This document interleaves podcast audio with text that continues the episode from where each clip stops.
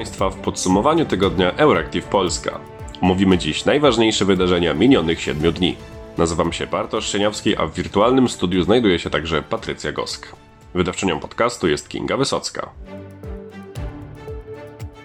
Polski gambit wojenny z myśliwcami MiG-29 prawdopodobnie nie dojdzie do skutku. Kraje członkowskie NATO pozostają przygłuche na prośbę Kijowa o dostarczenie im myśliwców, wysyłając Ukrainie głównie amunicję i ręczne wyrzutnie przeciwpancerne i przeciwlotnicze.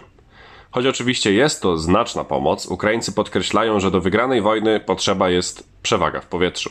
Sojusz Północnoatlantycki niezbyt kwapił się dostarczyć Ukrainie myśliwców, obawiając się uznania tego gestu za wypowiedzenie wojny Rosji. Również Polska nie chciała sama ponosić odpowiedzialności za ewentualne przekazanie Ukrainie naszych migów, obawiając się konsekwencji gospodarczych, a nawet i militarnych ze strony Moskwy. 8 marca minister spraw zagranicznych Zbigniew Rau ogłosił, że Polska jest gotowa w każdej chwili przekazać wszystkie swoje MiGi-29 armii USA w zamian za samoloty produkcji amerykańskiej o podobnych zdolnościach operacyjnych. Owe zagranie ma swoich zwolenników, ale jednak pojawiają się także głosy krytyki. Zwolennicy przekazania migów Amerykanom zwracają uwagę na sprytne wykorzystanie silnej pozycji USA do przesunięcia na nie odpowiedzialności za ewentualną pomoc lub jej brak Ukrainie oraz na to, że ta operacja pozwoliłaby polskiemu lotnictwu wojskowemu zmodernizować swoje maszyny za pomocą wymiany z Amerykanami. Krytycy rozwiązania polskiego rządu twierdzą, że owa zagrywka pokazała Rosji luki w silnym zjednoczeniu państw Zachodu, trwającym od dwóch tygodni. Postawienie Amerykanów przed faktem dokonanym ma być dowodem na uwypuklanie się pewnych tarć między sojusznikami, które na chwilę straciły na znaczeniu tuż po ataku Rosji na Ukrainę. Stanom Zjednoczonym pomysł polskiego rządu również nie przypadł do gustu. Perspektywa myśliwców będących w dyspozycji rządów Stanów Zjednoczonych, odlatujących z bazy USA lub NATO w Niemczech w przestrzeń powietrzną nad Ukrainą, która jest w sporze z Rosją, budzi poważne wątpliwości dla całego sojuszu NATO, oświadczył rzecznik prasowy Pentagonu John Kirby. And finally, the intelligence community has assessed that the transfer of MiG 29s to Ukraine may be mistaken as escalatory and could result in a significant Russian reaction that might increase the prospects. Jakąkolwiek mielibyśmy opinię o gambicie militarnym polskiego rządu, ostateczną decyzję o niewysłaniu myśliwców na Ukrainę podjęły Stany Zjednoczone, a nie Polska.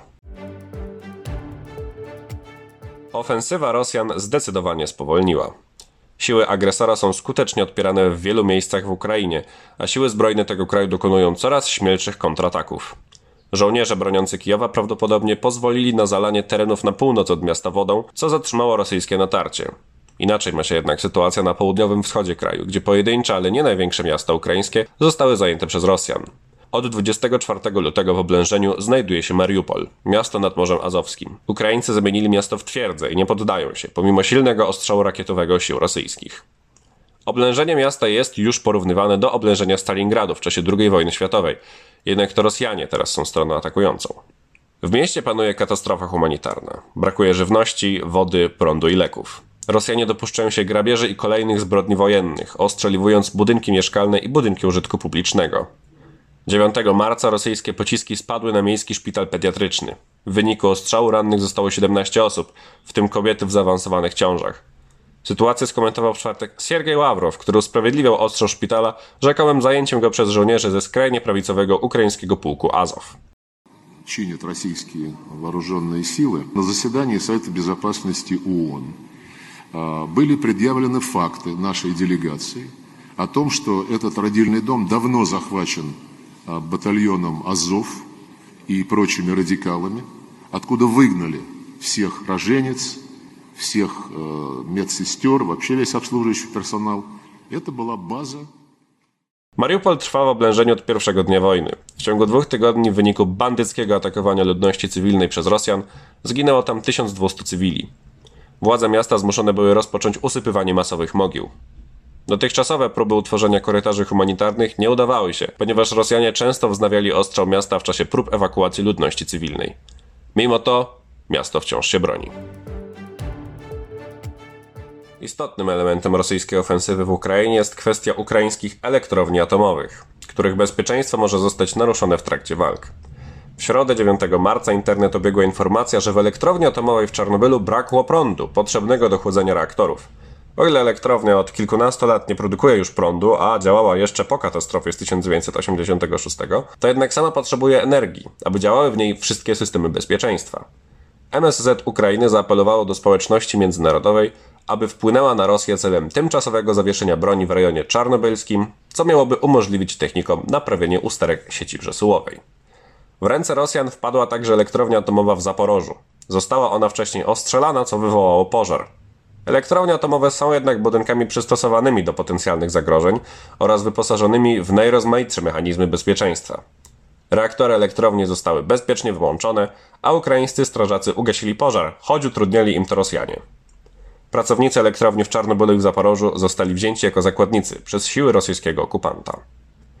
O bezpieczeństwie jądrowym rozmawiali w czwartek 10 marca ministrowie spraw zagranicznych Ukrainy i Rosji, Dmytro Kuleba i Siergiej Ławrow, podczas spotkania w Turcji. Politycy nie zdradzili jednak szczegółów omówionych w przypadku tego tematu. Ponad 2 miliony Ukraińców uciekło już ze swojego kraju przed rosyjskimi bombami i nalotami.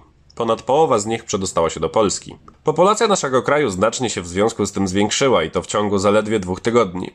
Choć uchodźcy są często przyjmowani przez Polaków do swoich własnych domów, to nadal duża część z nich koczuje wciąż na dworcach kolejowych w największych miastach nie mając się dokąd udać. Tłumy Ukraińców oczekują pomocy na dworcach w Przemyślu, Warszawie i Krakowie. Wiele samorządów miejskich tworzy na terenach swoich gmin powiatów noclegownie dla uchodźców. Przykładowo w Krakowie schroniskiem dla uchodźców z Ukrainy zostanie opuszczona w ubiegłym roku galeria handlowa Plaza Kraków. Rząd zapowiedział już, że ukraińskie dzieci mają prawo do uczęszczania do polskich szkół oraz, że obejmie je obowiązek szczepień ochronnych panujący w naszym kraju. O wojnie i kryzysie uchodźczym mówił premier Mateusz Morawiecki w czasie czwartkowego spotkania z premierem Kanady Justinem Trudeau w Warszawie. because the, the, the war and the refugee crisis which it created, but in particular in what's going on in Ukraine, it's something unimaginable. In the third decade of 21st century, I tell you, Prime Minister, beyond my imagination. Kryzys humanitarny wywołany napaścią Rosji na Ukrainę jest największym, jaki dotknął Europy od czasów II wojny światowej. Znaczną większość odpowiedzialności za uchodźców z Ukrainy wzięła na siebie Polska, jednak będzie potrzebować w tym pomocy. Bez Unii Europejskiej goszczenie uciekinierów z Ukrainy może okazać się logistycznym koszmarem, któremu ciężko sprostać w pojedynkę. Inne aspekty wojny w Ukrainie przybliży Państwu Patrycja. Ukraiński rząd zadecydował, by do końca roku nie sprzedawano za granicę jęczmienia, żyta, prosa i gryki. Wstrzymano także eksport cukru, soli i mięsa. Władze w Kijowie obawiają się o braki tych towarów w nadchodzących miesiącach. Przed wybuchem wojny ukraińska produkcja zbóż pokrywała 11% światowego zapotrzebowania. Ukraina przodowała także w produkcji pszenicy, jęczmienia i niemodyfikowanej genetycznie soi. Z powodu prowadzonej przez Rosję ofensywy wojskowej i zablokowania ukraińskich portów pojawiły się kłopoty ze sprowadzaniem z Ukrainy czegokolwiek. To sprawiło, że światowe ceny żywności rosną. To może być także spotęgowane faktem, że nakładane na Rosję międzynarodowe sankcje utrudnią zakup rosyjskiego zboża. A w przypadku pszenicy rosyjski eksport jest nawet większy od ukraińskiego. Rosja odpowiada bowiem za 19,7% światowego rynku tego zboża. Rynkowe ceny pszenicy są najwyższe od 2008 roku. Tylko w ciągu ubiegłego tygodnia cena długoterminowych kontraktów na dostawę tego zboża wzrosła średnio o 40%. Nieco lepiej jest w przypadku kukurydzy, bo Rosja i Ukraina odpowiadają łącznie tylko za 19% światowego rynku. Unia Europejska w ramach nowego pakietu sankcji wykluczyła z systemu SWIFT trzy białoruskie banki: Belagro Prombank, Bank Dabrabyt i Bank Rozwoju Republiki Białorusi. W praktyce decyzja uniemożliwi bankom realizację międzynarodowych transakcji, np. przelewów pieniędzy. Banki będą wyłączone z całego międzynarodowego systemu. Unia Europejska zakazała też prowadzenia transakcji dotyczących aktywów i rezerw z Bankiem Centralnym Białorusi, a także przyznawania w Unii Europejskiej publicznego finansowania handlu i inwestycji dla tego kraju. Zakaz obejmuje na przykład ubezpieczenia kredytów zaciąganych na sfinansowanie eksportu do Białorusi. Zakazane będzie też notowanie akcji białoruskich państwowych spółek na giełdach w Unii Europejskiej i świadczenie związanych z tym usług.